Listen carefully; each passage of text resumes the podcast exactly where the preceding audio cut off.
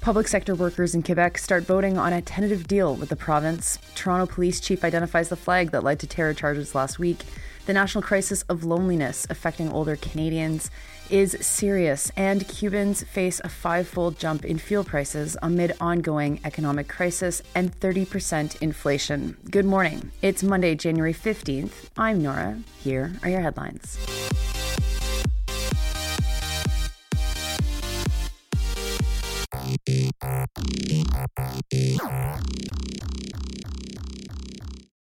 We start this morning in Quebec, where 420,000 unionized public sector workers in the Common Front are now voting on the tentative deal reached at the end of 2023 with the Quebec government. An unbylined story from the Canadian press reports that education and healthcare workers from four major unions will have until February 19th to vote. The agreement in principle includes at least 17.4% in pay raises over five years and inflation protection for the final three years of the deal. The province is still negotiating with the Fédération Interprofessionnelle de la Santé, or the FIQ, the nurses union. They have 80,000 members, and they said that they would not comment publicly until today in order to focus on negotiations. And also, this weekend, news broke about what the teachers in Quebec won in their four week strike. That strike was coordinated by the Fédération Autonome d'Éducation.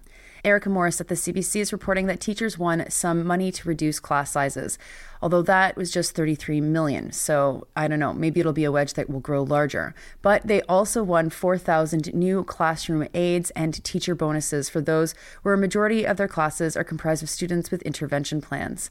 They also got promises for lunchtime and recess supervision to be limited five hours of prep time per week that will be paid, and the promise to hire 5,000 more teachers. As for wages, they'll get 17.4% over five years. Some teachers are not happy with this, which isn't too surprising, but it's also the same increase that has been given to workers in the Front Commun, so it's hard to imagine they would have managed to squeeze even more from the government if that's what they were willing to give so many other public sector workers who were also on strike. Next, after initially refusing to identify the flag that was held at a demonstration last week, that led to charges being laid to a man for public incitement of hatred, we now can say what the flag was. Toronto Police Chief said that the flag belonged to the Popular Front for the Liberation of Palestine. CBC's Sarah Jabakhanji reports that Public Safety Canada lists both the Popular Front for the Liberation of Palestine and the Popular Front for Liberation Palestine General Command as, quote, terrorist entities, unquote. The federal website reads this The goals of the Popular Front for the Liberation of Palestine, or the PFLP, are the destruction of the State of Israel and the establishment of a communist government in Palestine. Unquote. The piece references a comment made by Police Chief Myron Demkiw, who says this quote, The concern we have and what we're alleging is that this individual displayed that flag and it constitutes evidence of an offense of public incitement of hatred under the criminal code, unquote man, incitement of, of what? Like at the extreme opposing the existence of Israel, like uh, people have the right to oppose the existence of countries if they want. Buddy, just wait till you hear how many people here oppose the existence of Canada. Now, Demkiw called the charge quote unquote unprecedented noting the quote very high threshold unquote to charge anyone with hate propaganda offenses. Jabakhanji reports that the about face came after Demkiw refused to say what the flag depicted and which group it was associated with at the Thursday police board meeting. Quote, what I'm very conscious of is not inadvertently doing anything in any way to promote or otherwise send a message that these kinds of images are trying to send. He told Metro Morning on Friday. He said, I do not want to show the imagery of the flag at all under any circumstances. I'll take steps not to do that. My God, we're talking about a political flag here. This is, I mean, more about anti communism than anything else.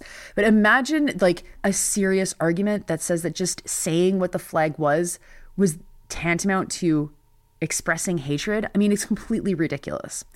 The story quotes Dania Majid, who's the president of the Arab Canadian Lawyers Association. And She argued that police quote unquote tactics and messaging are reinforcing anti Palestinian racism and creating a public perception that Palestinians and Arabs are a threat to public safety.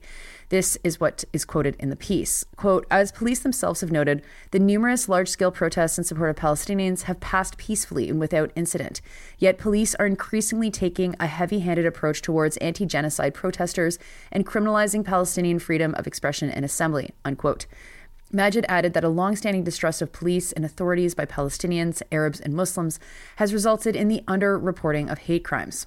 Now, in a separate story, also for CBC, reporter Mark Gollom wrote this quote, The charge of public incitement of hatred against the Toronto man, quote, could be difficult to prosecute and highlights the challenges of defining hate crimes, some experts say, unquote. He talks to Barbara Perry, who's the director of the Center on Hate, Bias, and Extremism at Ontario Tech University. Quote, prosecution of the man police alleged waved a flag associated with PFLP while marching through the city's downtown last Sunday will be a real uphill battle.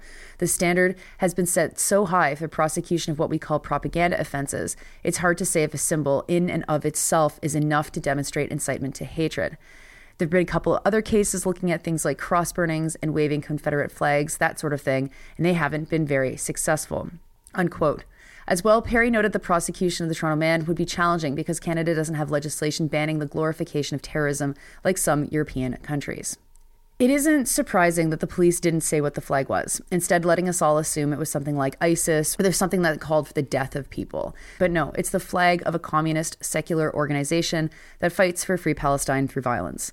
If we're going to argue that the PFLP is a terrorist group because members of the group have killed civilians before, then is it not also legitimate to argue by that very same logic that Israel is a terrorist state, albeit one which uses far more sophisticated and deadly weapons, one with a body count that is astronomically high right now, and some of those weapons are made right here in Canada.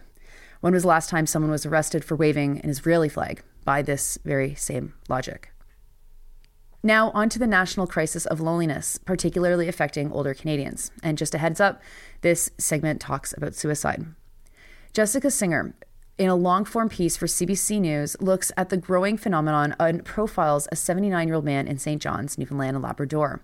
She writes this quote, Ron Sims visits his neighborhood supermarket once a day, every day, but not always to buy food. His daily trip to the grocery store is one of the few times he gets to interact with other people. He tries socializing with patrons or cashiers, sparking up a conversation, or giving them a smile. It doesn't matter that they're strangers, just being near them can be enough to temporarily quell his sadness. Sims is lonely, and the loneliness causes depression. He says this quote, You have no ambition to do anything. You can feel sorry for yourself. Time drags. You wonder how you're going to get through the day. Unquote. For Sims, Singer writes, memories of Christmas past are the hardest. One year, he says he didn't have it in him to put up a tree or other decorations. He was spending the holidays at home by himself without a single card or phone call to keep him company. While I was reading this, I was thinking of someone who I often see at a fast food restaurant. He works there, and we always talk. He was telling me this year that for various reasons, he didn't get to spend Christmas with family, reasons including weather problems, illnesses, people being away, and so on. And he said to me, You know, I think back to the Christmases of my childhood and I wonder what happened. They used to be so full of people. And I said, Yeah, we had Christmases like that as well. And this year, we also had a small Christmas too, just one guest and someone who's separated from his own family right now because of war. It was joyous to be together, but it was lonely as well. There's no question that this is a crisis, and it's caused by economic forces that force us apart. Now, the article doesn't really get into these economic forces, but it does go on to explain how deadly loneliness really can be for us and how terrible it is for our health. The World Health Organization, for example, considers loneliness to be a global health concern. Chris Mikton, a technical officer in the WHO's Department of Social Determinants, says that loneliness can increase the risk of stroke and cardiovascular disease by about 30%. It also increases the risk of anxiety, depression, and dementia by up to 15% in older people. And overall, it increases the risk of early death by anywhere between 14 and 30 percent. And its effect on physical health are often compared to things like smoking, excessive drinking, and air pollution. What's also clear, says Mikton, is that loneliness affects people of all age groups, not just seniors. But what can make loneliness so debilitating for seniors in particular is the longer they live, the more losses that they have to experience in life, which can lead to prolonged periods of isolation there's a lot that needs to be done and related to loneliness by politicians. But one of the things that is really challenging is the impacts on our social relations are everywhere in society. And unfortunately, we're not going towards a place where people are coming together more. We're actually being separated more. Forced separations by technological advances, by where we live, by the cost of living. All of these things are connected.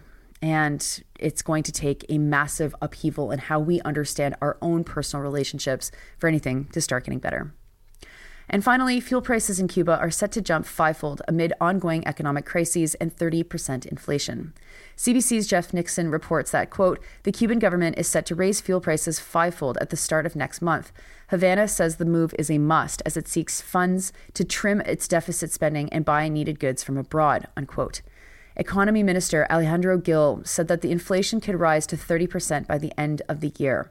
The increased cost of fuel will soon exceed the average monthly state salary. Nixon acknowledges that, quote, this has been exacerbated by the decades long U.S. trade embargo, which outlaws American companies from doing business with Cuban interests and prohibits most Americans from traveling to Cuba. The sale of fuel is one avenue for the government to collect that foreign currency that is needed to be able to do international trade, whether from tourists, private businesses, or Cubans with access to US dollars via remittances from relatives abroad, unquote. To that end, the government is opening more than two dozen fuel service stations that will only accept US dollars for fuel. Those are your headlines for Monday, January 15th. I'm Nora. Today's episode had production assistance from Mary Newman. You are listening to this podcast at sandyandnora.com on the Real News Network podcast feed and anywhere you get your podcasts. I hope you have a wonderful Monday. I hope you have a wonderful week. My gosh, I'm excited for this week. Can't wait to get to work, honestly. and I'll talk to you tomorrow.